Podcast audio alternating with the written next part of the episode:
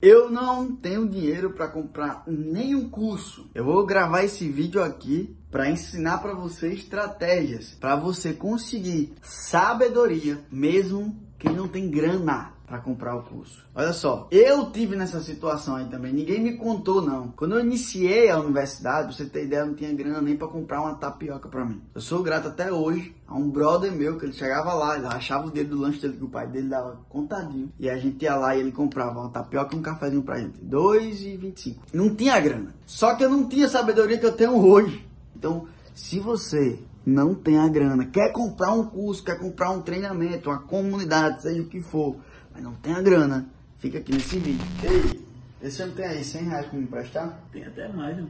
Só assim. Estratégia número um é, tenha um amigo rico.